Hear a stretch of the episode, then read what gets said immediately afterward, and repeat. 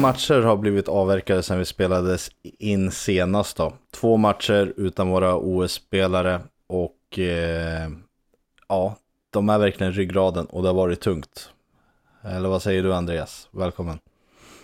Tack så mycket, tack så mycket. Jo, men det märks ju såklart att eh, vi har saknat våra tre första centrar och de här matcherna som var nu så hade vi ju inte ens med en enda ordinarie center egentligen. Nej, för går vi tillbaka bara någon månad eller två så innan Peppe Lund kom in i laget, då var det ju faktiskt eh, Martin Johansson och våra tre OS-centrar som var våra fyra centrar. Med jo Martin Johanssons eh, skada där så hade vi ingen av dem. Det, det kändes mot Frölunda, om man säger så, framförallt. Eh, den slutade ju 4-6 borta då. Vi, men eh, det var ju inte alls eh, 4-6 siffror om man bara tänker på de första två perioderna i alla fall. Nej, det var det ju inte. Och jag ska ta, ta, ta tillbaka det jag sa direkt där, för att Peppe Lund var ju faktiskt med mot Malmö där sen. Men eh, alltså Frölunda-matchen, jag blir inte klok på det där. Vi gör två riktigt dåliga perioder och sen så gör vi en fantastisk tredje period egentligen men som sagt inte en enda center i laget. Och mm, alltså vi käkar oss in i den matchen och sen jag twittrar ju om det där och jag är fortfarande lite frustrerad över att vi tar ut målvakten med nästan tre minuter kvar när vi ändå har ett tryck. Och det är bara ett mål. Mm. Jo, det var ju fler som eh, var oense med Penneborns eh, tanke att ta ut målvakten där. Och jag kan hålla med, har man ett tryck mot motståndarkassen så behöver man kanske inte, det, blir, det är väldigt mycket gamble att ta ut målvakten. Och det är såklart, har man, har man inte så mycket till spel och det står och väger lite mer, ja men då kanske man måste försöka få den där edgen. Men i de här fallen är det som du säger att vi har ju haft fördel så vi har inte behövt ta ut målvakten och gambla för att uh, få den där sista pushen. Utan då hade man kunnat vänta kanske lite till. Men uh, jag såg, det var väl en OS-match strax därefter som jag kommer inte ihåg vilket lag det var, men som också tog ut den med cirka tre minuter kvar. Så eh, även eh, OS-coacher eh, tar ut målvakten tidigt ibland. Ja, men så är det väl när man håller på Djurgården. Då tar man dumma beslut. Inte för att Johan Penneborn gör det, men, mm. men det, nej, det var märkligt. Men det var också väldigt skönt att vara tillbaka i Löfbergs arena med full ståplats och um, ändå helt okej okay med publik på läktaren. Det är ändå Malmö en torsdag, mitten på februari. Det, um, nej, men det var riktigt bra tryck på läktaren och bortsett första perioden så gör vi en klockren match mot Malmö. Och vi gör dessutom alla våra mål i powerplay. Den var ju lite eh, o, o, konstig, det var orealistiskt helt plötsligt. Vi, på fyra powerplay gör vi fyra mål. Det var, med tanke på den utdelning vi haft tidigare under säsongen så kan man ju prata ketchup-effekt deluxe. Ja, men och sen är det ju också så att det kanske blir svårt för vissa spelare som har varit borta och, och ta sig in i det här i de här två powerplay-kedjorna nu. För gör du fyra mål så tycker jag att du ska få fortsätta. Mm. Ja men så är det när det väl funkar så. Och känslan är väl att de spelar lite mer direkt på, mindre hålla i och vänta på de här lägena och det blir ju mycket såsande annars har det varit. Man håller i, man kanske spelar och man får spela fram till några lägen men man lyckas ju inte sätta dem. Och så får man bara några enstaka farligt, men lyckas inte sätta, då måste man ju sätta dem enstaka. Men nu är det mera skott på mål snabbare. Eh, till och med Lillis sköt ju mål, så då kan allt hända. Ja, om vi bara ska glida in på den kära mannen lite grann. Han hade ju inte många pass rätt mot Malmö, men ändå så stänker han in en i krysset. Det, ja, men det är för mig en gåta att ha så mycket felpass som han ändå hade och ändå gör han det drömmålet. Alltså, jag hoppas det verkligen lossnar för han nu i slutet på säsongen, för där har du en spelare som måste steppa upp och han har så mycket i sig och det vet vi allihop. Så jag hoppas att på något sätt tack vare det där målet så kanske det lossnar lite nu.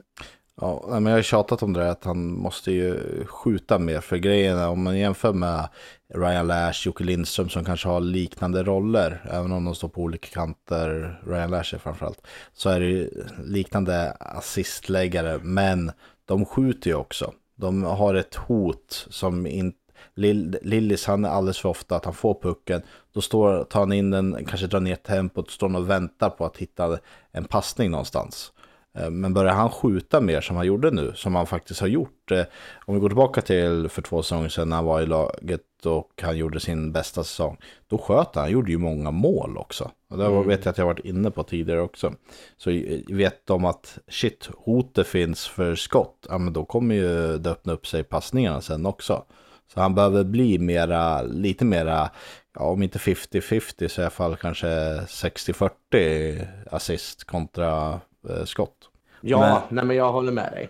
Men vi hade ju som sagt 4-1.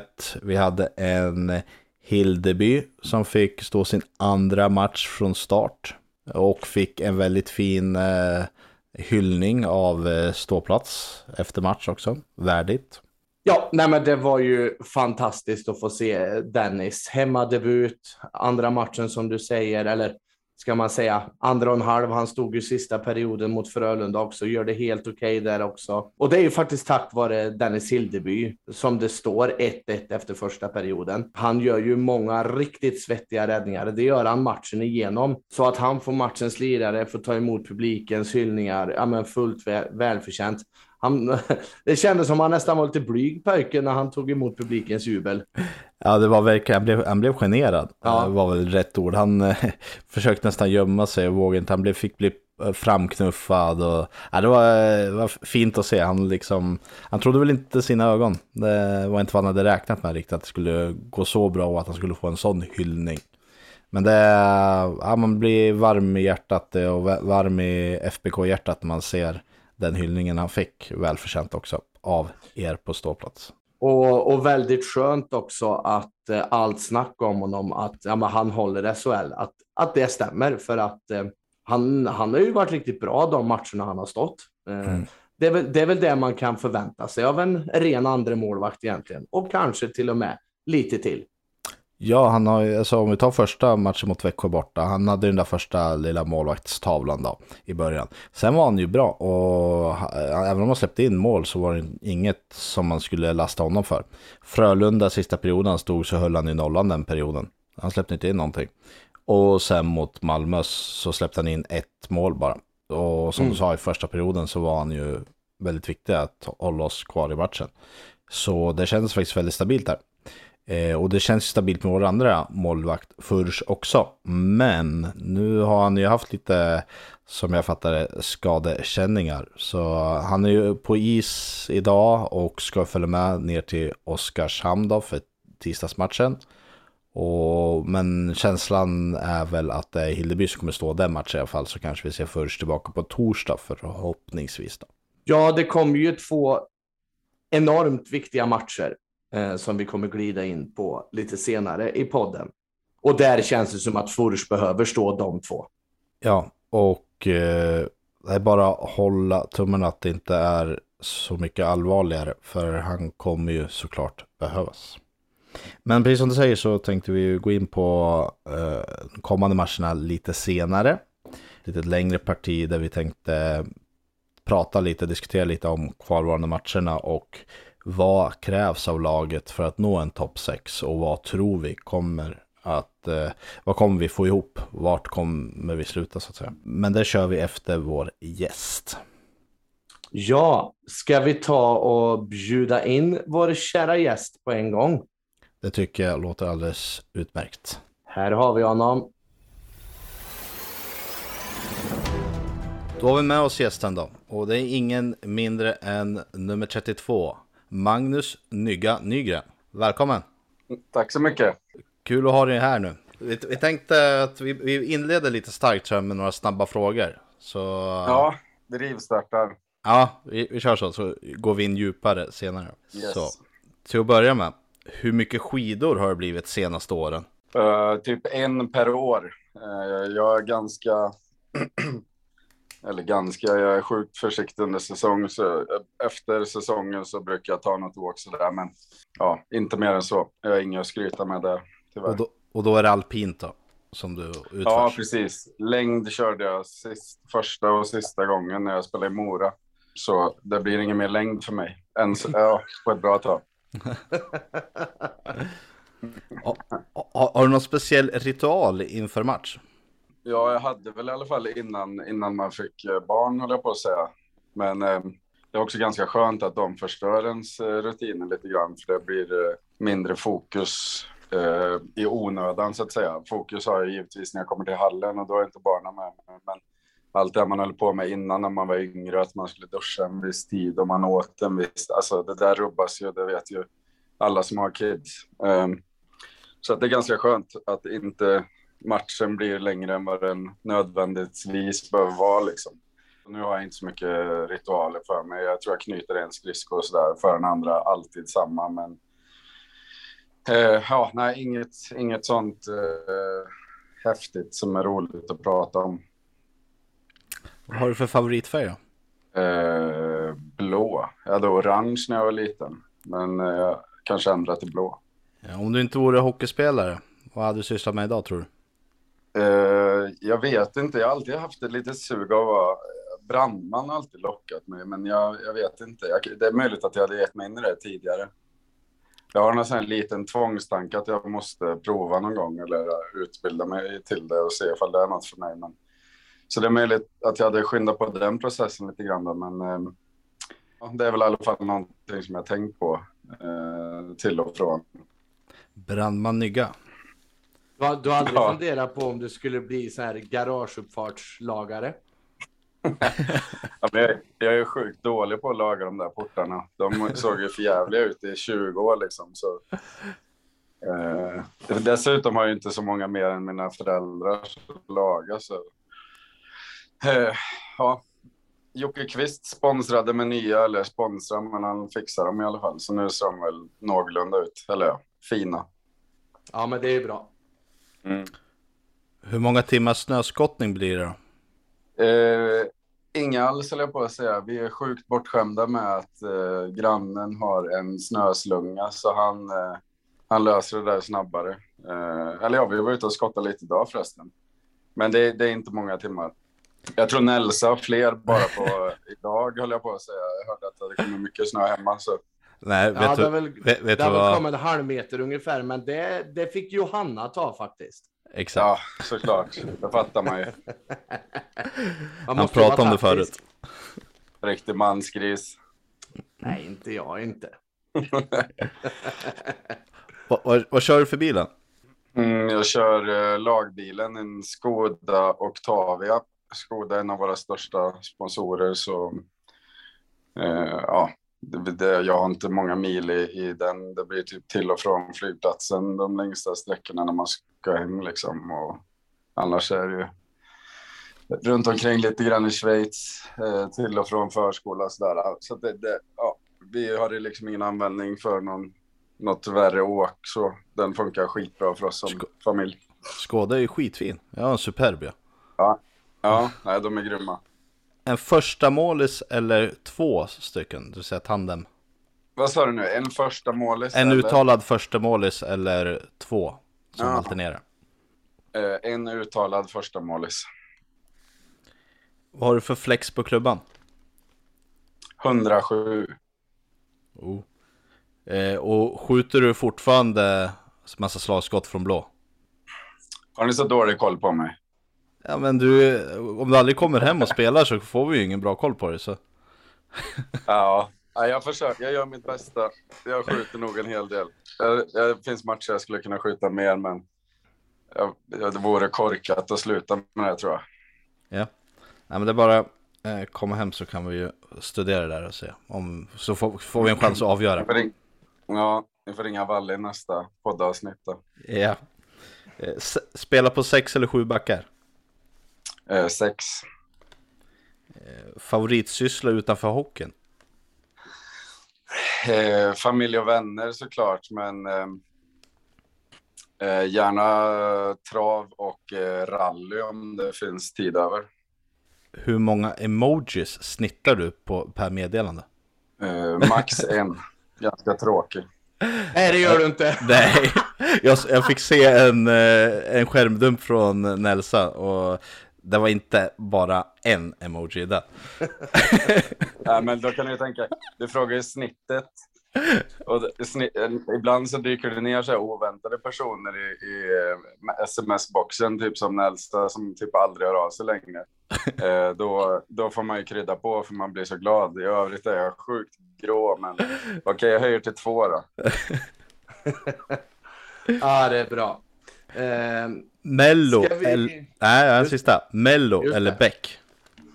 Ja, nu har jag sett de två nya Beck-filmerna här på slutet. Nu börjar det bli Mello, även om det... Ja, de slåss om sista platsen de där två programmen just nu faktiskt. Men eh, jag, säger, jag säger Beck ändå. Yeah. Snyggt. Eh, om vi ska glida in lite mer på dig där då och din hockeykarriär. Eh, I början av din karriär i Färjestad så vart du en hel del utlånad. Eh, bland annat till Mora, Bofors. Hur, hur, såg du på det? Var det liksom självklart för dig att välja hockey då? Eh, ja, mm, ja, det var det ju. Det var väl mer tidigare i, eh, innan hockeyn blev en karriär som, eh, eh, som det fanns frågetecken. Typ när man inte kom med i TV-pucken, när man inte kom med eller uttagen till Färjestads hockeygymnasie. Eh, eh, då var man ju inte så stor, man hade ju ingen erfarenhet av det heller och jag hade ju ingen i min familj som, som riktigt hade erfarenhet av det heller, mer, mer än att föräldrarna fanns där och stötte en oavsett om man hade dansat ballett eller spelat hockey så, så var ju de min trygga punkt hela tiden. Så det var väl mer då tankarna snurrade. Sen, sen när det väl började lossna och eh, man förstod själv att man kunde spela så eh, den tiden både Färjestad och jag hade tänkt att, att det var dags att slå sig in. Då hade de ju alltid så otroligt bra lag eller eh, tog in eh, ja, backar, speciellt i, utifrån i sista sekund. Så det var väl ett par år där som man förstod att man skulle bli utlånad och absolut inte hade något emot det heller eftersom att truppen var full och man insåg att den här spelaren med, med den erfarenheten kommer de inte skicka till Tingsryd för att göra plats åt mig. Liksom, utan, eh, det, det, var självklart. Dessutom hade jag otroligt lärorika år i allsvenskan med eh, i Mora hade jag ju Harald Lyckner som tränare och jag fick spela backpar med Guldgreger och eh, ja, det var coolt liksom. Jag lärde mig sjukt mycket. Andra år i allsvenskan var det ju mycket mer pendlande fram och tillbaka mellan Färjestad och eh, eh Karlskoga. Eh, och då fick man ju äran att spela med alla de här grisarna, Wessner och Telander och Termell och allt vad de nu heter, Näslund. Så att det, det var ju under deras... ja, jag vet inte vad jag ska säga. Det, var ju, det stod ju något om oss hela tiden kändes det som. Och jag älskade det där att åka mellan SHL och Allsvenskan. Jag tror jag spelade jag hade någon tid där jag hade nio matcher på tolv dagar eller något sånt där. Och det, det, det kändes typ inte som det var jobbigt ens, utan eh, det var bara en självklarhet att eh, man kände sig delaktig i båda lagen. Och, eh, jag vet inte, jag, jag, tror fortfarande på det där att matcher är det som utvecklar. Det, det är klart att träning, det måste man göra, men man måste också hitta en väg för de här unga lirarna. Det går inte bara att vara fjärde, fjärde lina spelare i Färjestad, utan man måste också få ut sin kreativitet i andra lag om det inte finns plats. Så för mig var det sjukt nyttigt att, att få spela matcher mot vuxna män och spela viktiga situationer och lära sig att spela åt båda hållen. Inte bara stå och skjuta åt ett håll utan också försvara ett mål. Så att, eh, jag tänker, blir det inte lite som eh, när man tar körkort liksom? Du kan hålla på och övningsköra och träna på fick parkera och alltihopa, men det är först när du har körkort och gör det där eh, hela tiden på eg egna ben så att säga, det är då du lär dig på riktigt. Mm. Jag tänker mig att det är lite samma ja, där. Precis. Ja, Eh, återigen, det var liksom aldrig någon fråga för min del, utan eh, definitivt inte från min sida och, och heller inte från klubbarna som var inblandade, deras sida heller, utan det gick väldigt smärtfritt och, och det, var, det var väldigt bra beslut. Eh, det, det påskyndade min process på något sätt att, att kunna bli en mogen eh, SHL-spelare på sikt, för det var ju inte när jag blev utlånad såklart. Då hade de ju behållit mig och jag vet inte, det kanske... Eh, jag vet inte om man var ärligare förr, för heller eller att vi spelare var ärligare mot, mot varandra och framförallt mot en själv. Jag har alltid varit brutalt ärlig mot mig själv och det har väl egentligen varit en nackdel till snarare än en fördel. Men, men eh, just där och då så kände jag väl själv att jag inte tog en tröja. och Då var det självklart att, att eh, försöka bli bättre på annat håll. Liksom. Mm. Men om man ska glida vidare lite där då. Du har ju spelat med ett x antal klasslirare genom åren. Du har ju Wallin, Jönsson, Pressberg, Nordström, Sanny Lindström. Har du lärt dig något av dem genom åren som du verkligen har tagit till dig eller? Ja, massvis. Eh, extremt mycket. Eh, deras ledarskap var ju någonting som, som jag är sjukt tacksam över att jag fick vara med och lära mig av.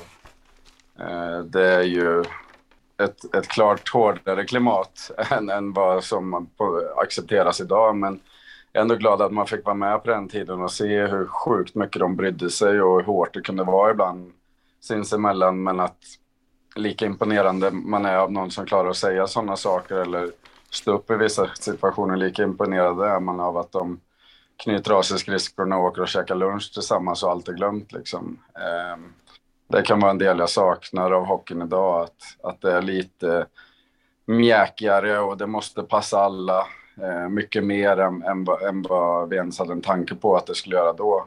Huvud, huvudscenariot då var ju att det skulle passa de som ledde gruppen och så skulle resten anpassa sig. Och det är lite lättare att eh, forma en grupp så tycker jag, eh, när det finns en klar hierarki. Och det har ingenting att göra med att en är viktigare än den andra, utan det handlar om att hitta en framgångsrik väg, framgångsrik väg framåt och, och uppåt liksom och försöka vinna någonting. Det är fortfarande det viktigaste för mig och, och det är väl det jag har lärt mig av dem att det handlade bara om att vinna. Det handlar inte om hur mycket man tjänar eller ifall du hade en bokstav på bröstet eller om du hade två eller 22 säsonger utan det handlar om att vara bäst. Eh, och eh, det gör det fortfarande för mig. Mycket tack vare dem. Mm. Men för det, du var ju med där 2011, senaste guldet, när, eh, när Wallin hade tagit över binden på allvar från Jönsson. Och det, det blev lite... Det, Jönsson-generationen var slut och då blev liksom Valle, Frögga och de här blev den nya. Och sen var det ju du, Anton Grundel, Sterner och de här. Eh, vad, vad, är liksom skillnaden då och nu tycker du? Jag vet inte exakt. Jag önskar att jag hade svaret på det. För jag, det hade hjälpt mig i mitt arbete idag som hockeyspelare också. En av kaptenerna här nere med. Att, att eh, på riktigt veta om eh, vad, vad som är skillnaden. Jag vet inte om, om det är så enkelt att de, de senare generationerna är lite känner till sig så extremt mycket mer informerade hör allt och gör man inte det så får man det till sig ändå. Så att, Eh, I den, i den eh, aspekten så, så var det liksom inte... Man var lite mer skyddad på något sätt kändes det som. Nu krävs det inte mycket för att bli uthängd. Det kanske inte gjorde då heller, men då kanske inte nådde ända fram till en. Om man absolut inte sökte efter information. Liksom. Och, Eh, Där kan man ju välja själv att hålla sig undan och läsa saker, men, men nu känns det ju typ omöjligt att hålla sig undan för info. Eh, sen var vi ju vana av att ta grejer. Liksom. Alltså, gjorde du inte bra ifrån det så fick du höra det. Och det, det var inte alltid den, som jag sa tidigare, den kanske mest pedagogiska eller den mest harmoniska vägen. Utan, men det var ju den vägen de trodde på. Det, det går inte att säga något annat än att det funkade väldigt bra för Färjestad på den tiden. Och, eh, jag sa det förut också, lite av den mentaliteten kan jag sakna idag. Att det var öppna, öppna spjäll och raka rör. Liksom. Det var inget snack bakom någons rygg eller hitta, eh, hitta på någonting eller inte våga stå upp för något eller vad man tycker och tänker. Utan det var en väg och det var rakt fram. Och det, det var, jag uppskattade det extremt mycket. Kanske inte just exakt varje dag, varje minut så när man... Det är klart, jag hade inte bara bra dagar då heller. Eh, det har jag inte nu heller, men men eh, när jag tänker tillbaka på tiden så, så är det bara bra minnen och det tyder på att, att det var nyttigt för mig. Um, sen kanske det finns andra som har andra åsikter och tankar och idéer om det där, men uh, ja, det är så jag känner i alla fall. Känner du att det är lite liknande nere i Schweiz nu också, att det inte är det där uh, raka rören på samma sätt? Ja, jag tycker att vi har väldigt bra klimat i vårt rum i alla fall. Jag vet inte hur det ser ut i andra, men jag tror i och för sig inte att det där är ett landsproblem så, utan jag tror att det, någon, det ser väl ut så på, på de flesta ställena om man jämför. Jag tror att det var hårdare förr och så, men ett hårdare klimat. Eh, men det var också en helt annan acceptansnivå på, på det mesta. Eh, det går att jämföra med hela samhället i stort, vad som var acceptabelt förr och inte, och inte är det nu. Så, eh, ja, på både gott och ont som jag sa tidigare. Det, men om man pratar bara omklädningsrumsklimat så, så var det hårda klimatet, eh, det var, det var liksom ingen martyrklimat på något sätt, utan det var bara sjukt ärligt, eh, rakt, hårt när det behövdes och, och väldigt tydligt. Och, och, just tydligheten var ju någonting som betydde väldigt mycket för mig. Och det är ju till exempel Tommy Samuelsson med hans ledarskap då, Jörgen Jönsson var assisterande, Leffe Karlsson assisterande. Det var inga krusiduller där heller. De visste ju alla tre vad som krävs för att vinna. Och ehm, ja, jag kommer aldrig sluta tjata om det. Det var sjukt viktigt för mig att, att lära sig det. Och också tacksam mot mig själv att jag var mogen nog ändå att ta till mig den infon och, och komma ihåg så mycket. Det är lätt att det bara, okej, okay, allting funkar bra, vi vann, fan vad kul. Eh, och så kommer man inte ihåg så mycket av det, utan tiden bara svischar förbi. Men det känns fortfarande som att det var igår, även om det var extremt länge sedan. Så så var det fantastiska tider som var grymt, grymt lärorikt.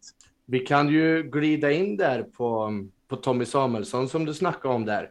Du har ju tidigare sagt att det är den bästa tränaren du någonsin haft. Är det det fortfarande? Och i så fall får du gärna utveckla det. Eh, ja, alltså jag har varit ganska bortskämd med bra tränare. Eh, men han är definitivt en av de som dyker upp tidigt i huvudet när jag, när jag får frågan. Och det står jag fast vid. Han, han var liksom... Eh, för det första behandlade han alla rättvist och det älskar jag. Eh, en minut speltid eller 31, det spelade ingen roll. 19 år eller 39 år spelade heller ingen roll, utan alla blev rättvist behandlade. Sen kanske inte alla blir lika behandlade, men man blir ändå behandlad rättvist och det är hans stora styrka och han, han, liksom, han döljer ingenting, utan han säger som det är. Och, um, det var viktigt för, för, dem, eh, för den gruppen vi hade där och då i Färjestad med så stor spridning på både erfarenhet och, och löner och uh, åldrar så, så var han en, uh, ja, han var the perfect man där. Uh, ingen tvekan om det. Och det ser man ju på resultaten också.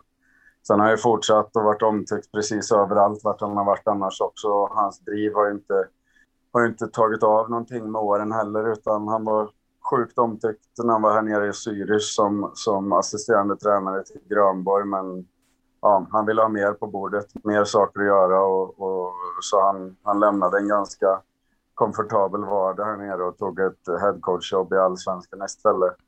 Eh, just för att eh, drivet var för stort för att bara inom situationstecken vara assisterande. Så ja, det tycker jag säger det mesta om han. Han är en eh, liten man men extremt stor i mina ögon. Ja, nej, det är, det är fina ord och alla Färjestad-fans vet ju vad Tommy Samuelsson har gjort för den här föreningen. Nu är det ju bara synd att han är i den där Jesusklubben, men som du säger, han har ju ett driv, även om om Karn börjar bli tåren. Det är ju fantastiskt ändå att han har det drivet som han har och fortfarande vilja vinna saker. Liksom. Han nöjer sig inte med att vara assisterande. Nej, och han provar saker och han liksom sätter sig inte still någonting utan det är framåt som gäller för honom. Det, det, ja, nej, ja, han, han var ju liksom, han stod ju också för det där ledarskapet som hela vår grupp stod för och framförallt kärnspelarna. Och de hade givetvis fått det från honom. Kraven skulle komma uppifrån liksom och, och sen formas inom gruppen. Och det, det var aldrig någon fråga vad kraven var då liksom, utan det, han, han tog vara på den extremt bra gruppen vi hade 2011. Och jag tycker han har tagit vara bra på alla de lagen han har varit i efteråt också. Eh, vissa gånger går det inte att trolla med knäna utan eh, då har man ju det material man har. Va? Men, men eh, ja, jag, jag, hör, eh, jag har bra kontakt med honom fortfarande och, och jag hör fortfarande bara bra saker om honom så att, eh, från andra. Så att, eh, ja, han är definitivt en av de bästa tränarna jag haft, ingen snack om det. Ja, men det är spännande. Din din AHL slash NHL-karriär då? Du var ju inte där särskilt länge. Jag påstår att hjärnskakningen var det som satte stopp för ditt spel i NHL. Håller du med? Ja, eh, jo, men så här med fast hand så, så var det väl en stor del av det, absolut. Eh, första året så, eh, så här, jag, jag önskar att, jag åkte inte jättetidigt, men jag åkte för tidigt för, för eh, mitt egna bästa. Eh, något år till i SHL om, eh, om Montreal hade förståelse med det, vilket jag fick lite känslan av att de hade ändå, så, så hade jag nog mått bra av att vara kvar hemma något år till och fått spela mot riktigt bra spelare på hemmaplan och, och mognat utanför isen ännu mer. Eh, så det är väl någonting jag kan eh, inte ångra. Så, eh, jag, jag gör sällan det med saker, men, men ja, om jag tänker tillbaka, om man kunde ha ändrat någonting så hade jag nog stannat i alla fall ett år till och, och mognat ytterligare, både som spelare och som människa innan jag åkte över. Sen andra året, eh, då började det ju superbra och jag trivdes bättre och jag var mer varm i kläderna. Och, eh, jag tror det var typ bara efter 15 matcher eller något liknande i grundserien så eh, fick jag hjärnskakningen och sen var hela säsongen förbi. Och jag satte rätt djupa spår i mig. Det var därför jag inte var någon sugen på att åka tillbaka heller. Jag hade ju möjligheten att åka tillbaka om jag ville, men på ett nytt kontrakt. Men eh, ja, det kittlade inga alls. Eh, och det hade väl att göra med att man inte Eh, hade fått så bra eh, hjälp och support genom den här rehabiliteringen på eh, nio, tio månader eller vad det var som jag gick igenom. Så eh, ja, på sätt och vis är det väl hjärnskakningen som satte lite stopp för det, men, men det är ingenting jag skyller på. Alltså, jag hade kunnat åka tillbaka igen om jag verkligen hade velat det. Men, men det kändes inte så aktuellt just då. Så ja, jag, jag gillar inte att ligga och skylla på skador eller sagt att jag hade gjort det hade gått si eller så om det inte hade hänt. Men men det är klart att den, den hjälpte mig definitivt inte i alla fall, så kan man väl säga. Nej, för det finns ju det finns en ganska stark historia med Färjestad-spelare som har fått avsluta sina karriärer tack vare hjärnskakning. Var du själv någon gång orolig då? Att fan, det här är slut, jag kommer inte tillbaka? Eller kände du att nej, men det blir bättre, jag kommer tillbaka? Ja, men det var väl det som var grejen, att så länge jag stannade där borta i Kanada så blev det var ju tufft. Eh, inte så gammal och egentligen ingen erfarenhet av det där tidigare och, och sådär. Och som jag sa tidigare, eh, rent, rent värdelös eh, support både medicinskt sett och, och eh, socialt eller mental, mentalt sett. Så, eh, så var man ju inte speciellt kaxig och stark då. Eh, och därför var det en extern doktor som jag eh, tillsammans med min agent fick nys om som eh, ja, hjälpte mig ur det där och, och, tyckte att det var dags för mig att åka hem och glömma resten av säsongen och på så sätt börja reba skallen med att, att inte gå och hoppas på att få fortsätta spela eller imorgon ska jag må bättre utan man åker hem och så är man med nära och kära och släpper säsongen i och med att man sätter sig på flyget hem. Ehm, det hjälpte mig jättemycket så det är svårt att säga hur, det är klart jag hade en allvarlig hjärnskakning, men, men det var nog en stor eh, mental påfrestan på mig också. Eh, I och med att jag, ja, jag, liksom, jag gjorde ju allt i min makt för att, för att kunna komma tillbaka så fort det bara gick. Och hjärnskakning kombinerat med, med någon form av inre stress är ju, eh, ja, det är ju inget bra liksom. Så det är klart, jag, jag påskyndade inte min egna process utan jag gjorde den bara mer långsam ju, ju mer jag försökte komma tillbaka och spela. Sen är det också så att man vet ju så mycket mer om hjärnskakning idag än man visste då. Även om man fortfarande vet relativt lite så vet man ju sjukt mycket mer om skadan i sig idag än vad man gjorde då. Eh, och eh, ja, det känns ju som att det tyvärr alltid kommer finnas inom sporten och det är bara att acceptera. Sen, sen hoppas man ju alltid på att det kommer minimeras eh, för varje säsong som går, men farten är så hög och, och alla spelare är så starka och skickliga och snabba så att eh, någon gång trillar man eller blir påkörd liksom, eller det kommer bli fel i någon timing. Så att, tyvärr, det är ju någonting vi, vi, vi måste lära oss att leva med och inse att det är en risk eh, med, med det spelet vi spelar. Så ja, vi får göra allt för att undvika det, men, men det kommer alltid finnas kvar såklart. Ja, det är väl så tyvärr. Men jag tänkte på det, nu har ju du gjort några år i Schweiz och Davos.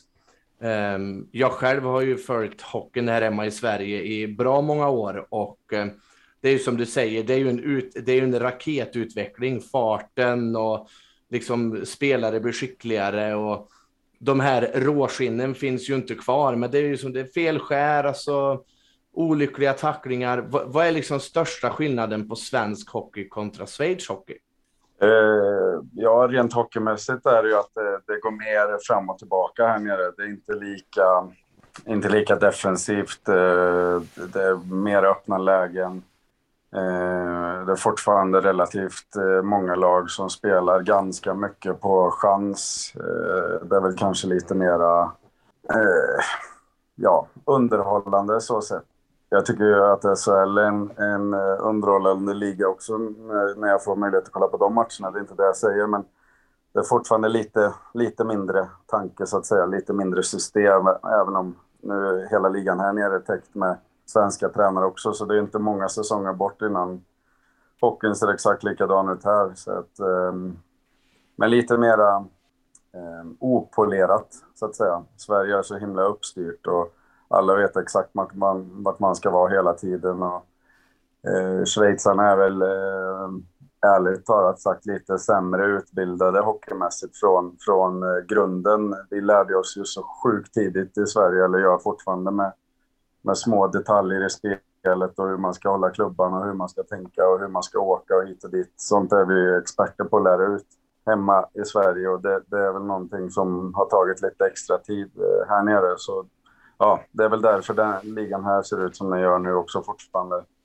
Eh, även om kvaliteten är, är sjukt hög, eh, måste jag säga. Hockeyn är ju grymt bra i, i, i, i långa stunder. Eh, men, men största skillnaden är att den är mer offensiv. Där. Hur mycket Färjestad följer du då? Eh, mycket och eh, eh, tittar på de matcherna jag har möjlighet att se. Det vill säga att när jag inte spelar själv så eh, slår jag på matcherna eh, när jag är hemma. Eh, så jag har hunnit se, och, och ser jag inte matcherna så ser jag alla highlights. Men jag har sett eh, highlights från alla matcher och så har jag väl sett Eh, eh ja, ett gäng matcher eh, eh, under säsongen som har gått. Vem i Färjestad är det som du är mest imponerad av då? Eller vem är det du tycker den bästa? Bästa eller mest imponerande? av? Mm. Ja, de, de senaste 10-15 matcherna så är det ju Furs eh, har ju varit helt sjukt bra. Eh, och eh, innan det har jag alltid, alltid gillat eh, Linus Johansson och Rydahl, de här som checkar in till jobbet varje dag. Nygård stod ju i en klass för sig i början där när, när laget behövde honom som mest. Så, så eh, jag tyckte han hade en helt magnifik säsongsstart måste jag säga. Eh, nu är det väl det enda som fattas är väl att de ska vara eh, konstant bra allihop tillsammans så, så kan det bli en riktigt rolig vår hemma. Eh, för laget har de ju för att gå precis hela vägen. Ja, det har de ju och det är någonting de sa själva tidigt också. Eh, vilket så här i efterhand blev ju resultatet att GM fick sparken för det blev för mycket fokus. Vi ska vinna, vi ska vinna. Eh, det, jag tror det blir för stor press på dem. Jag tror att Valin kommer in med ett helt annat lugn där. Där det bara liksom, ta det lugnt, prestera på isen, sen kan ni snacka. Mm. Ja, eh, absolut. Ehm, jag, jag håller med. Jag, jag minns tillbaka det var för oss. Vi, vi pratade ju inte så mycket om att vinna. Vi, vi sa väl liksom att det är klart det är vår målsättning. Eh, men vi fördjupar oss aldrig i det. Liksom. det utan det får gärna andra spekulera och, och roa sig i. Och så sköter vi det vi kan inom våra väggar. Liksom. Och jag kan hålla med om att det var kanske kom från lite väl många olika håll att, att eh, det är det här som gäller, allt annat är ett fiasko mer eller mindre. Och det är klart, det blir en inre press till slut som, som kan bli svår att hantera. Så att, eh, ja, jag är helt säker på att Valle är, är rätt man på rätt position och eh, med hans erfarenhet och lugn och, och klokhet så kommer han föra där, den där skutan framåt. Allt annat skulle förvåna mig. Hur ser din kontakt ut med Wallin idag då? Brukar ja, ni det, ringa varandra? är väl, eh, ja, vi rings varje dag, eller på att säga. Nej, Nej vi, eh, eh, vi, vi är bra kompisar sedan tidigare, så att, eh, den kontakten är väl rätt så oförändrad. Vi hörs fortfarande.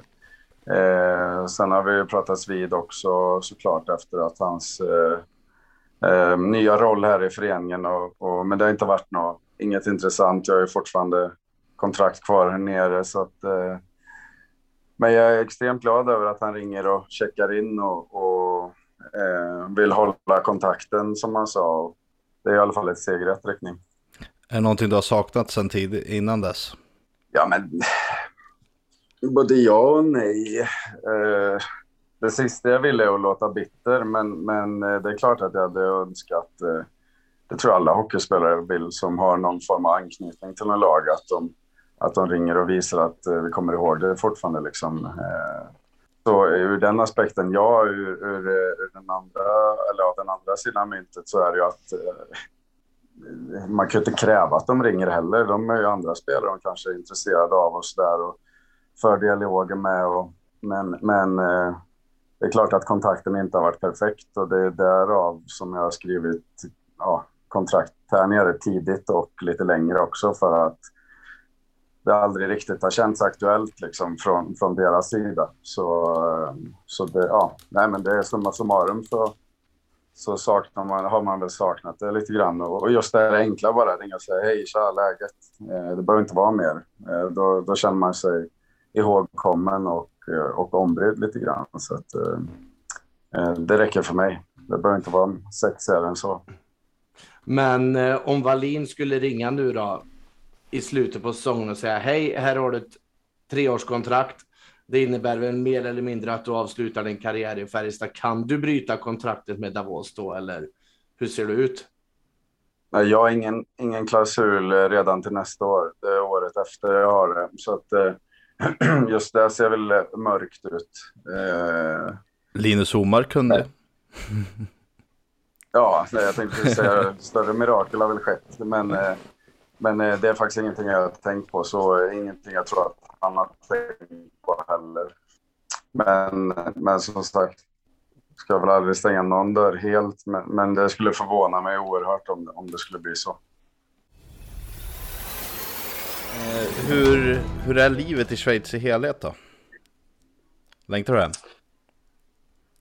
Ja, men he, alltså hem, ja, jag längtar alltid hem höll jag på att säga, men, men eh, i vilken dos? Ja, jag vet inte. Jag trivs sjukt bra. Eh, som sagt, jag tycker att hockeyn är superrolig. Eh, eh, jag har en stor roll eh, och jag blir behandlad med extremt stor portion av respekt, både på och utanför isen, av, av folk i organisationen och, och, i byn också. Så att eh, vi trivs bra som familj och det är det som är absolut viktigaste för mig.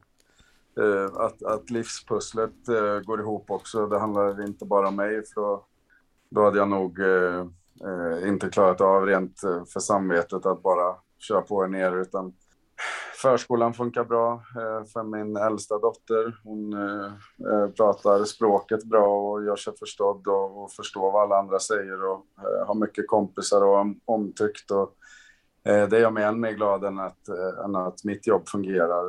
Det, det visar också att vi, vi har gjort rätt val. Att, eller rätt, vi har i alla fall inte valt fel av att stanna kvar. Utan, ja, och min, min blivande fru Lisa och, och vår minsta dotter Alva funkar också väldigt bra för. Så att, Eh, livet är bra, men det är, det är få saker som, som slår hemma oavsett vad som är hemma. För, för alla olika människor så, så kommer alltid hemma betyda mest för mig i alla fall. Och det, det är fortfarande vår trygga punkt i, i livet så sett.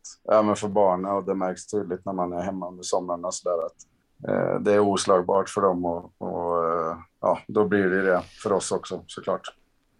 Men en fullsatt Löfbergs arena eller fullsatt eh, där i Davos?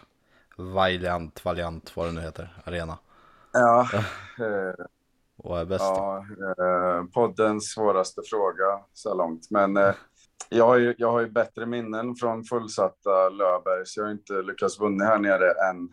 Eh, så att, eh, jag säger Löfbergs på grund av att det är bättre minnen.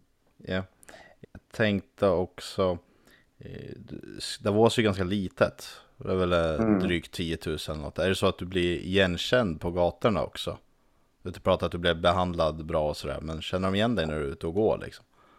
Ja, det finns inte så mycket annat här uppe, så, så eh, hade de inte känt igen mig så hade jag nog inte gjort speciellt bra ifrån mig här, eh, tror jag. Eh, men jo, men så är det väl. Absolut. Det blir lite, lite som en Hollywoodstjärna där alltså. Ja, nu behöver vi inte ta i åt det hållet kanske, men, men det är klart att de, att de känner igen en, men det är inte bara mig de känner igen här. Så att, ja, mm. nej, men lite så är det väl. Det är inte lika känd här som Nelsa i Karlstad riktigt. På den nivån är det inte. Ökänd. Ja, precis.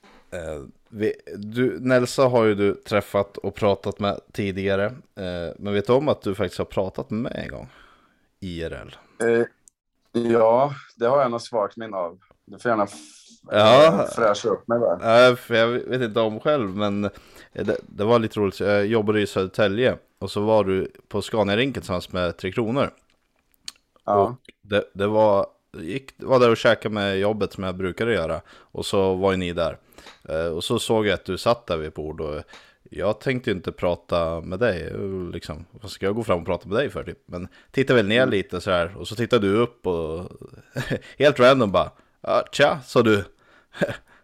så här. Ja. Är det bra eller? Typ, jag vet inte varför du sa det eller något. Jag blev helt eh, chockad. Men tyckte det var jäkligt trevligt. Och som Färjestad-fan så var det ju eh, stort också. Så, där. så det, det säger väl ja, mycket om dig som person ja, nej men det...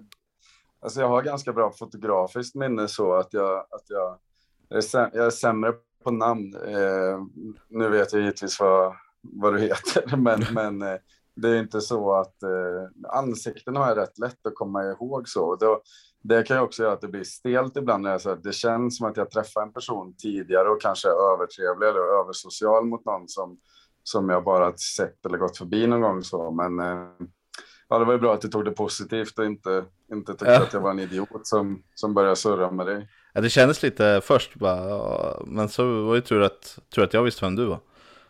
Ja, Ja, onekligen så, så visste jag vem du var också eftersom att ja. det var jag som sökte tag i konversationen. Ja, jag, blev, jag kommer ihåg, jag blev väldigt chockad men glad och eh, ja, säger väl nästa gång, kör du, nästa gång kör du huvudet högre och så surrar vi på riktigt istället för att bara säga tja. Ja, men exakt. Men det, mm. vad säger du, vad blir det då? När är försäsongen då? Augusti, september där någonstans, seriepremiären. Ja, efter seriepremiären, när du har stängt in två mål nu 2022 höst. Ja, vad sa jag tidigare? Ni får ta Valle i nästa podd. Ja, vi ska ta honom. Ja. Det kommer. Ja. Men, men, nu är det ju så att du brukar ju ha lite besök där nere i Davos och du har ju faktiskt besök nu av en riktig Färjestad juniorlegend. Viktor Min Eriksson. Tjena gubbar, jag trodde aldrig ni skulle bjuda in mig. Jag har suttit här och lyssnat. Du får ja, berätta vem, du får berätta vem du är, för jag, jag har ingen aning vem du är. Ja, nej, men det kan jag göra. Eh, Viktor Eriksson heter jag som sagt och jag är ju då en färje, Färjestad-fantast, uppväxt och född i Karlstad eh, och följer Färjestad och laget stenhårt. Eh, har faktiskt bott i Stockholm nu i 12 år, men precis flyttat tillbaks hem till, till Värmland. Och eh, ja, det var väl lite kort om mig. Jobbar på ett företag som heter Skistar med skiddestinationer och eh, har tidigare också jobbat på uh, Friends Arena i Stockholm. Och uh, ja, så nu är jag tillbaks i Värmland. Ja, det var väl för väl. Så... ja, verkligen.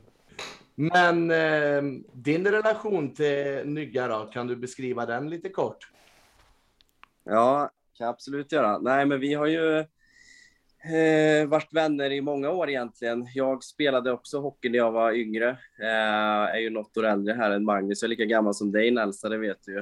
Eh, men eh, spelade i Färjestads eh, pojklag fram till eh, U16 Eh, och sen så blev det ett par säsonger i Skåre, som det hette på den tiden, i juniorlagen där, J18 och J20.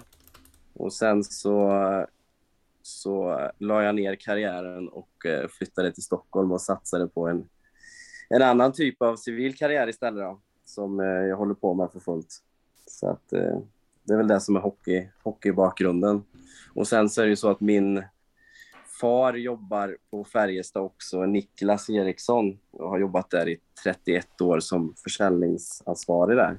Så att jag är uppväxt i, i korridorerna och eh, ja, egentligen under, under alla de här åren då, så jag och Magnus har väl eh, känt varandra och sprungit på varandra i hallen och sådär när vi var yngre. Och sen är det väl en vänskap som har växt fram mer och mer genom åren. Så att eh, jag har varit nere här ett par gånger i Davos och hälsat på tidigare. Och eh, är nere nu då på en liten, liten eh, scoutingresa, eh, om vi ska säga så. Övertalningsresa. Utsänd av Ja. Wallin. Det är faktiskt så att eh, Nygga vet ju inte om det, men eh, det är ju Wallin som har betalat min flygbiljett ner hit för att, för att liksom eh, kolla läget. Så att imorgon sitter jag bänkad när Davos möter Genève hemma. Så ska jag, jag missar ju faktiskt eh, Oskarshamn-Färjestad tyvärr. Det är en av två matcher jag missar, men Ah. jag behöver kolla in hur Nygga ser ut på isen där. Så att, eh, Ja, du har inte sett någon match hittills, utan det imorgon blir första matchen då som du ser den här vändan. Ja, exakt. Den här vändan blir det där. Det skulle varit en match planerad tror jag i fredags från början, för jag har varit här ett par dagar. Men eh, den blev väl flyttad tror jag i samband med OS och covid-förändringar då. Så att eh, eh, ser en match imorgon här och sen så flyger jag hem till, till Sverige på onsdag. Hur har Nygga sett ut då tidigare vändor du har varit där och tittat? Nej, men han är lika fin som han har varit hela tiden. Finare får du säga. Ja, ja finare då. Nej då, men det är ju klart, alltså, han har ju varit borta länge så det är klart, det är ju lite intressant varje gång eh, eh, man är här och tittar. Både på hur, hur hockeyn ser ut men även hur, hur han håller i sig och, och om man blir bättre eller sämre eller, eller vad det än är. Men jag tycker att han eh, gör ett väldigt bra jobb och tar ett väldigt stort ansvar i, i, i laget och har en, en stor roll i, i Davos också och eh, man behöver inte vara orolig för att han inte kan, eh, kan skjuta längre i alla fall om, om eh, man går i sådana funderingar.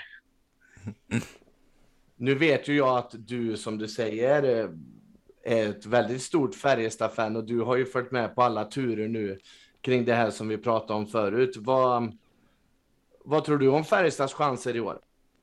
Nej, men jag tror väl, eh, precis som alla andra håller på att säga, men det är klart att det, det började ju på ett sätt som eh, eh, man förstod ju att man skulle bli ganska utmålade som en stor favorit utifrån det laget man har satt ihop. Och, och sen så började det ju lite knackigt där och, och Eh, man såg väl vissa brister framför allt då i, i försvarsspelet som någonstans eh, ligger till grund för att, för att ha ett bra anfallsspel också.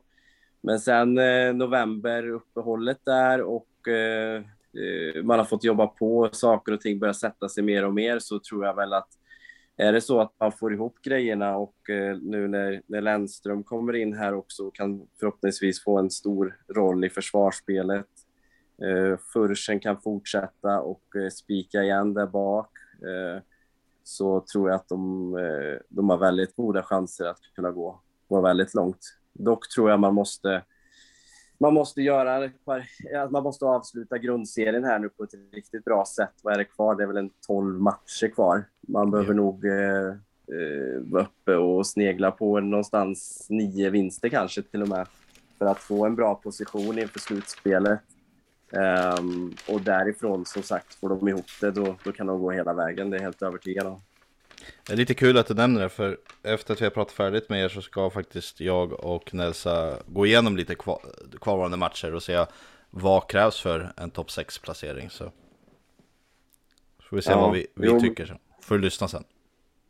Ja, men absolut. Ja, men det kommer jag göra. Nej, men det, det är ju tajt där som sagt. Va? Det är ju några lag man slåss med där, men jag skulle gärna vilja se en, eh, ja, åtminstone en femte plats i alla fall för att, eh, för att jag tror att det, det är helt nödvändigt om man ska, ska kunna gå långt. Ja, nej, men det, det, det låter ju väldigt. Det låter väldigt rimligt. Det är kloka resonemang. Men om vi ska ställa en sista fråga till dig då, Viktor. Om jag säger Thomas Mittell och Jeff Jacobs, vad säger du då? Nej, jag säger väl att eh, det är nog inte helt omöjligt att det är Färjestads eh, tränare nästa år. Eh, framförallt eh, Mittell känns det ju som utifrån vad man har läst och hört. Eh, Jeff Jacobs vet jag inte. Jag bara, eller det man har hört är ju väldigt bra både om båda två. Eh, men sen så är jag väl eh, eh ganska, ja, lite som Magnus var inne på här tidigare, just med Valins roll och så där så tror jag ju att så som jag eh, känner Rickard också så, så tror jag att han kommer vara sjukt noggrann och även eh, så även i det här arbetet med att, eh, att rekrytera tränare för framtiden. Så att jag är ganska övertygad om att eh, Mittell kommer vara head coach och att det kommer bli, bli bra på sikt. Ja, men, men vad säger du Adam? Ska vi tacka våra eminenta gäster för ikväll? Ja, Magnus Nygren och en eh, bonusgäst blev det också. Det var roligt. Ja, stort En påläst sådan får man ju säga ändå. Ja, men verkligen. Absolut. Men, eh, tack själva grabbar. Tack så mycket gubbar, ha det gott. Tack själva. Ha det bra. Ja. Hej. Ja, det var riktigt kul att få prata lite med Nygga. Ja, men det var det absolut. Kul att höra hur han har det i Schweiz. Och ja, ja, jag är inte förvånad om vi får se han i Färjestad-tröjan inom en snar framtid. Ja, det var ju inte, det var inte ett klart nej, nej, utan han öppnade ändå upp för att eh, det går alltid att göra någonting med kontraktet. Ja, det får vi, får vi se om han fullföljer eller inte. Mm. Nej, men jag tänker ju det att Linus Omark lyckades ju eh, komma ur sitt kontrakt. Men det handlar ju om eh, pengar då, troligtvis. Och då är det ju att antingen ska eh, Färjestad gå in där eller att eh, Nygga själv ska avstå pengar för att få komma, eh, komma loss ur kontraktet. Så, så så länge han inte gör en usel säsong framöver, vilket ingenting pekar på så vitt jag vet, så eh, kommer det bli dyrt för någon part om han ska komma hem. Ja, jag tror att han fullföljer sitt kontrakt och sen eventuellt vänder hemåt. Ja, jo, men så är väl magkänslan. Men ändå, det finns ett litet hopp. Ja, jag, jag hoppas det blir så i alla fall.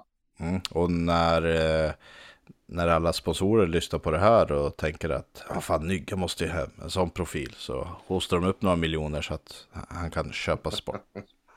ja. Ja, nej men eh, någonting jag reagerar på i alla fall, det är det här med, har vi tappat bort en generation? För vi hade ju hela tiden ett bra skifte med Håkan Loob och Sammen och eh, Jörgen Jönsson och Wallin. Och sen var det ju precis som du var inne på, det var ju Nygga som var liksom lite av en arvtagare där. Och Grundel och, men visst, vi har haft Åsa kvar under de här säsongerna, men det kan det vara så att det blev ett litet för stort glapp där? Vi har inte liksom kunnat bygga vidare på den kontinuiteten. Nej, men lite så kan det absolut vara. Eh, vi hade ju den här 90-generationen eh, som var oerhört stark med Sterner, Nygga, Marcus Johansson som försvann till NHL, eh, Grundel. Det, det fanns ju en stomme i den ligan som skulle ta över. Sen egentligen var det ju 93-kullen som var med, med Brodin, Klefbom, Nygård, Linus Fröberg som är i andra klubbar. Det, men efter det, det har inte varit någon tydlig generation som, det, som de här grabbarna var 90-93. Det har ju varit någon enstaka bara. Nej, och det har väl kombinerat varit lite med att eh, fler och fler sticker ju. Det är, folk stannar ju inte så som Jönsson gjorde till exempel. Men vi har ju, det är där jag känner att här, det allt det Jön, eller Sammen och Lob lärde Jönsson och Nordström och vad de lärde vidare till Wallin och Wallin till Nygga då. Och sen försvann ju där så att vi liksom har inte tagit, alltså, alltså den kulturen som de hade har delvis kanske försvunnit och vi har fått bygga upp en ny kultur om man säger så. Det blev för stort hopp. Det, det, kändes lite så egentligen. Sen är det ju eh, hur tiderna förändras också såklart. Men, eh, men det var någonting jag tänkte som jag reagerade lite på som jag började reflektera när eh, Nygga pratade. Men vi hoppar vidare. Eh, jag tänkte vi skulle prata lite om damerna. de har ju nu börjat sitt eh, eh, vidare spel i det som heter NDHL.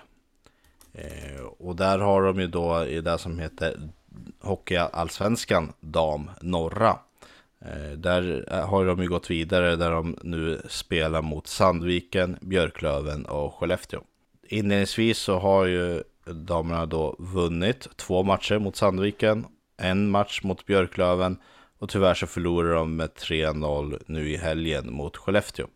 Men man är ju i alla fall klara för vidare spel i, i uh, ligan så att säga. Och vidare, och vidare spel i det här fallet betyder att det skulle bli en nästa omgång. Det finns ju en damhockey allsvenska norra och en södra. Där de kommer möta varandra. Det är ettan som möter trean i södra och två eller om det är att man får välja. Det ska jag, ska låta det vara osagt faktiskt. Om man får välja eller om det är ettan mot trean, det har jag inte koll på. Men, men då kör man vidare där. Och till slut så ska man då få fram två lag som sen eh, SDHL-lagen, de två sämsta som kommer sist i tabellen. Där vet jag att de kom, där kommer det näst sämsta laget få välja först vem de vill möta. Så det är ett, ett eh, en bit till att vandra. Men eh, det gör framsteg och det känns ju som att eh, damerna får får bra matchning nu, lite bättre lag. Tidigare var det ju bara Sandviken egentligen och, som man hade lite problem med. Nu var man två gånger mot dem. Man vann mot Björklöven som har bra damlag eh, och förlorade med, mot Skellefteå. Men som jag förstod det så kändes det som att för period för period så blev, blev det jämnare och jämnare. Man var inte med från början och släppte in två mål väldigt snabbt i första perioden. Eh, nej, men så är det ju. Eh, det, vi får bara hoppas att säsongen blir så lång som möjligt för våra damer. Sen är de redo för att ta steget upp. Ja, jag vet inte, men jag, jag gillar ändå det här konceptet de gör nu. Eh, att det för då får Färjestad spela matcher där det är jämnare. Flera matcher än bara två stycken på ett, en hel säsong. Sen så är det dags för några få matcher och så är de ute sen. Så det här konceptet gillar jag. Ja, det är, tanken är ju att de ska möta kvalificerat motstånd för att vara bättre redo när SDHL-laget eh, ska tas an. Ja. Och, och, det känns ju bra, även om jag, Skellefteå tror jag kommer ta första platsen i serien så eh, får vi hoppas att vi tar andra platsen i alla fall. Eh, vi har ju, det är väl i Färjestad känns det som att mycket, i alla fall offensivt, sker kring våra norskor i laget. Eh, och det är där vår, vår spets finns.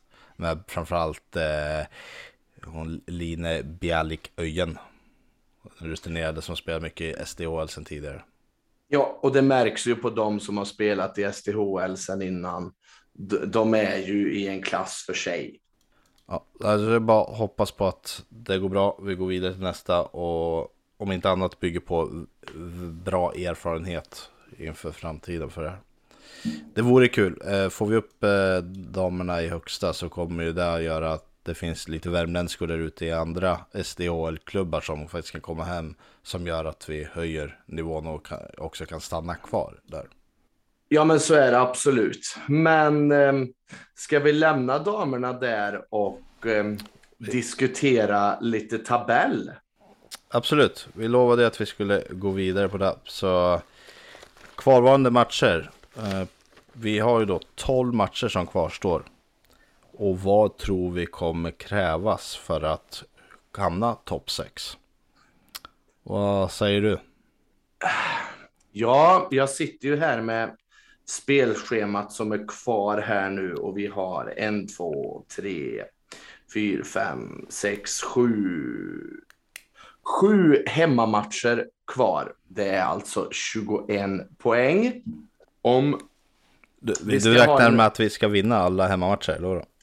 Eh, jag skulle säga att vi har råd att förlora en. Men då måste vi vinna mot Leksand borta den 12 mars. Jag tror att Mini var ju inne på det. Han tror att det kommer krävas 29 poäng. Nej, 27 poäng. 9 gånger 3 är 27. 27 poäng för att komma topp 6. Jag sträcker mig till att det kommer räcka med 7 segrar av 12 för att hamna topp 6. 21 poäng alltså. Ja. Eh, men du räknar med att hemmavinst, eller hemmamatcherna ska vara vinster? Det är lite så du tänker, eller vadå? Eh, de flesta ja. ja. För då har man också råd att förlora mot ett desperat Timrå när vi har, för vi möter de två raka, en borta, en hemma. Eh, Timrå kommer nog vara desperata och ge allt för att undvika trettonde platsen. Så mm, borta får vi stryk.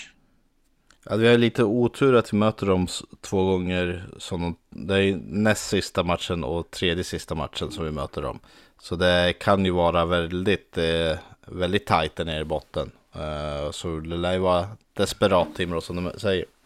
Eh, jag är inne faktiskt och får upp till 21 poäng jag också. Eh, eller 21 poäng är vad jag tror. Vad jag anser är förväntan. Jag gick igenom match för match. Vi har många tuffa matcher kvar. Men uh, satte ut 0, 1, 2, 3 poäng på de olika matcherna och hamnar på 21 poäng som jag tror kommer ske framöver och det ger ett snitt på 1,75 poäng per match. Och lägger vi på det med de 63 vi har idag så landar vi på 84 poäng. Det är ett snitt på 1,62 poäng per match. Och då har jag tagit hjälp av vår kära vän Martin Lappan Lahtinen som har skrivit på Twitter. Och han har faktiskt sagt där att eh, för i de senaste sex säsongerna så har det krävts 87 poäng för att nå topp 6. Och vår uträkning ger alltså 84 poäng med vad jag, vad jag anser är liksom förväntat, en godkänd, en godkänd och en, bra eh, kvarvarande del.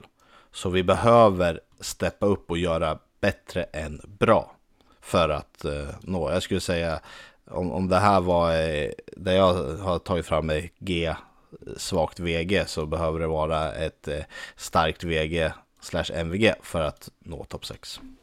Så no, lite bättre än förväntat måste vi prestera. Ja, men så är det ju och jag skulle vilja säga att i de här 12 kvarvarande matcherna så är det två stycken nyckelmatcher. Det är Leksand borta och det är Örebro hemma. Ja, det är de där som vi eh, slåss om topp 6. Det är väl de två lagen liksom. Så det är väl ganska sunt att tänka så att det är nyckelmatcher. Det blir ja. så kallade 6 poäng matcher. Ja, men precis. Jag skulle nog säga att där behövs det i alla fall fem av sex poäng om vi ska ha en rimlig chans på topp sex. Mm. Eh, en annan grej som är rätt intressant. Eh, vi pratade med Niklas Norlind inför säsongen i Frölunda och då frågade jag han är det ett fiasko för Frölunda om Frölunda kommer sjua för tredje året i rad? Och han sa väl mer eller mindre Ja, det är det väl, men med tanke på det laget Färjestad har är det fiasko om Färjestad hamnar utanför topp 6? Vad skulle du svara på den frågan i nuläget? Eh, ja, från där säsongen börjar så är det fiasko eller ett misslyckande. Eh, men om man ser till eh, senare delen så har vi ju varit mycket. Det är ju den där svackan vi hade där efter från vad var det, fjärde, femte, sjätte matchen och framåt. Den har ju varit väldigt kostsam. Ja, det har den. Men... Vi, eh, vi, har ju ganska alltså, jämnt för om man tittar på snittpoängstabellen just nu så ligger ju Alltså topp fyra känns extremt svårt att nå. Eh, men det är femte, sjätte platsen som vi har att nå.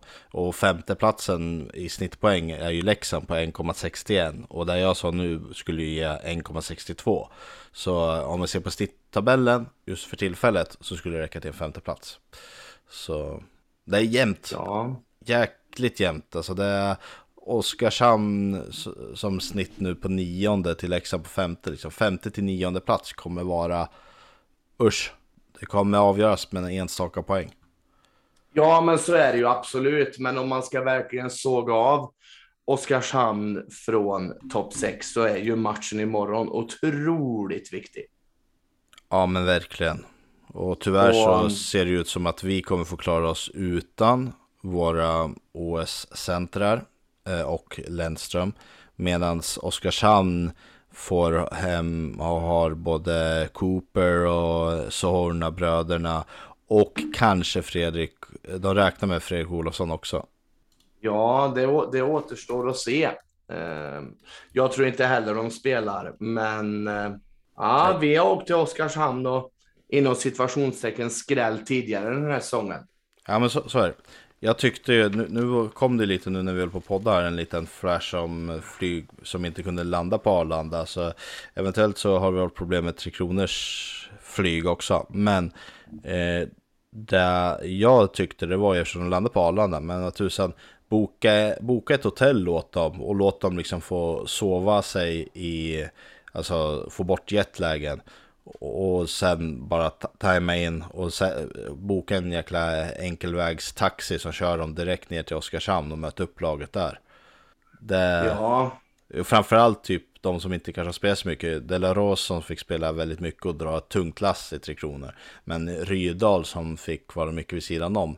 Han är i alla fall kanske inte fysiskt trött utan det är mer psykiskt då. Och en center till i vårt lag skulle betyda väldigt mycket mot Oskarshamn. Ja, så är det ju, men det, det återstår att se mm. imorgon hur det blir. Men eh, det är ju rätt intressant att vi båda tror att 21 poäng ska räcka. Mm. Det vi nästan lever får se. Det blir kul att se. 80, 21 poäng, det vill säga 84 som total. Får vi se hur långt vi kommer. Eh, vi går över till lite rykten som har skett, eller rykten och nyheter. Eh, vi har haft Gustav Berglund som vi hade inne, har ju fått lämna laget. Eh, det blev en kort session och det blev inte mycket eh, speltid. Och jag för mig att jag var inne på det tidigare att eh, jag blev förvånad över att vi ens eh, hade Gustav Berglund. Att vi förlängde med honom efter det lånet eller tog över det. Någon kommentar på den? Eh, nej, inte mer än rätt att han får lämna. Jag menar, han går från från SHL till division 1, det säger väl lite om nivån han höll. Han var inte bra när han var här, men han var heller inte dålig skulle jag säga. Han, han syndes inte. Men på den positiva sidan har vi då Lennström in istället.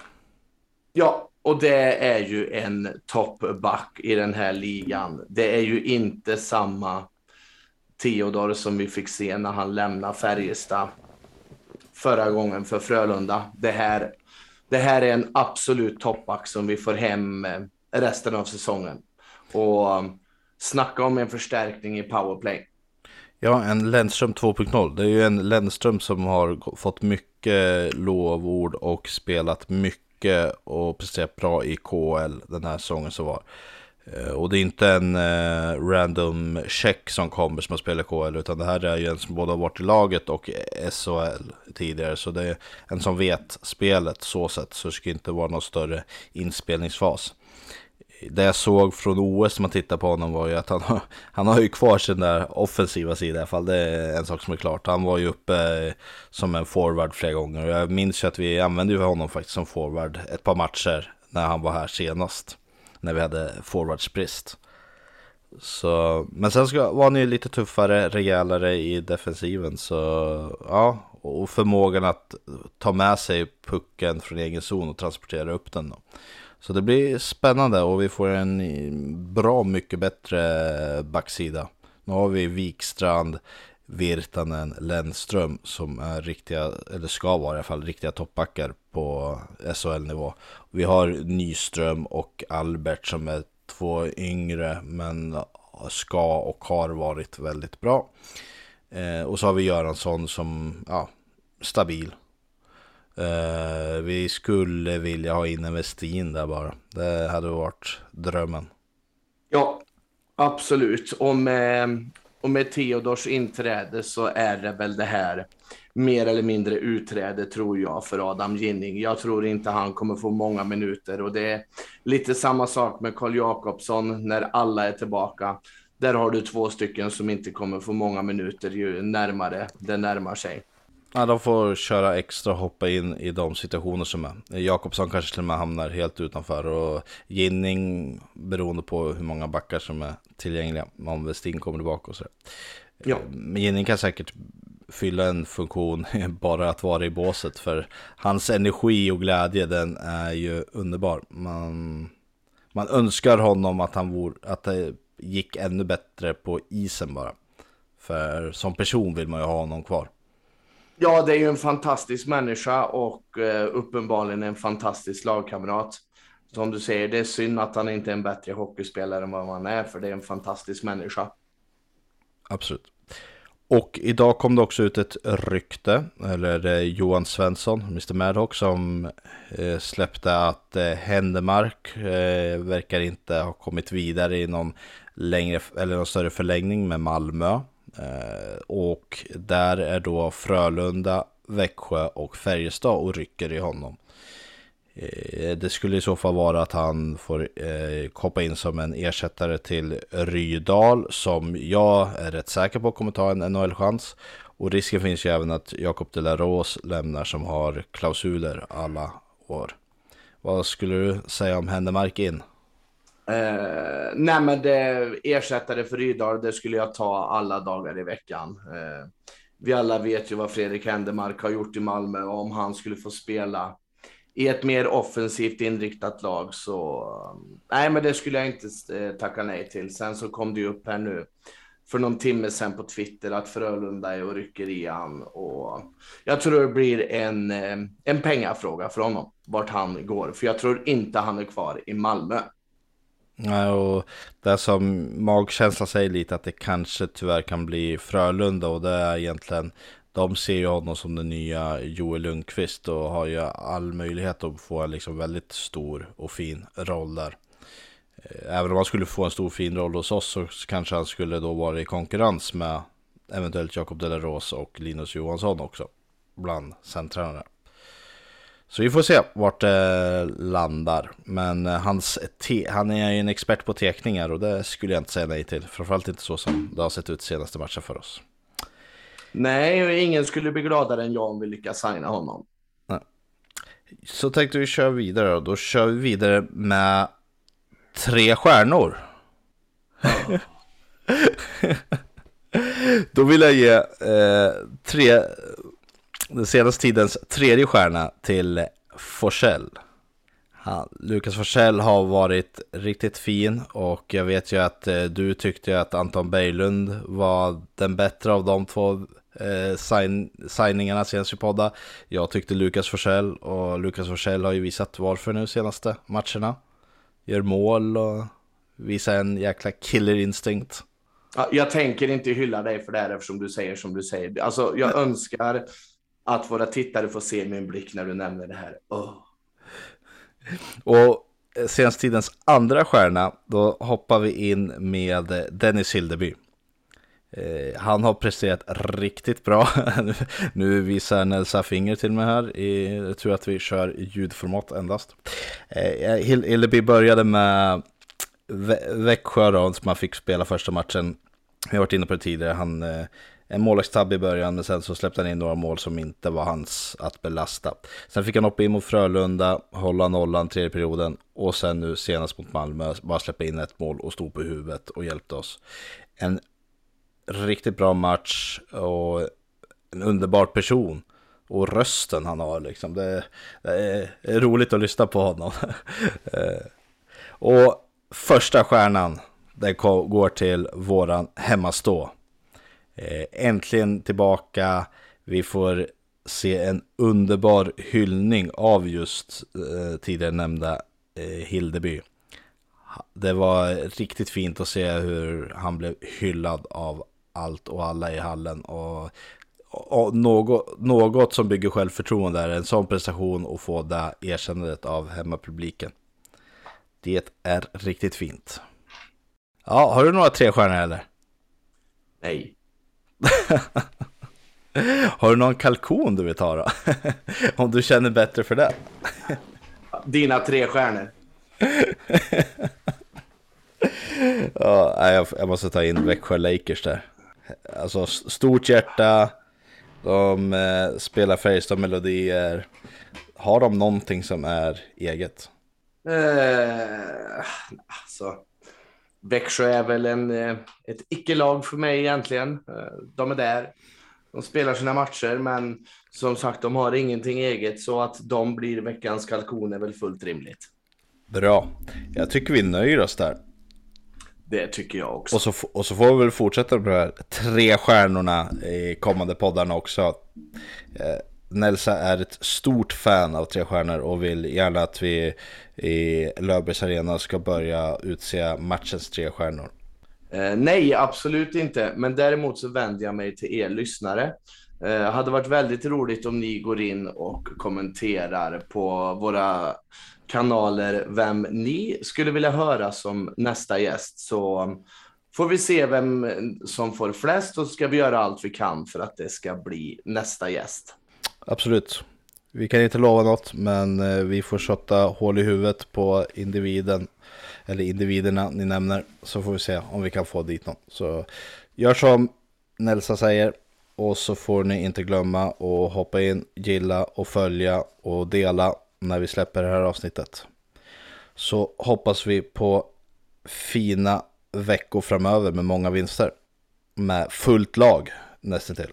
Ja, nu går vi in i den roligaste tiden på året. Nu kör vi. Köp biljetter, stötta laget, nu åker vi. Vi kör. Ha det! Ha det gott! Hej!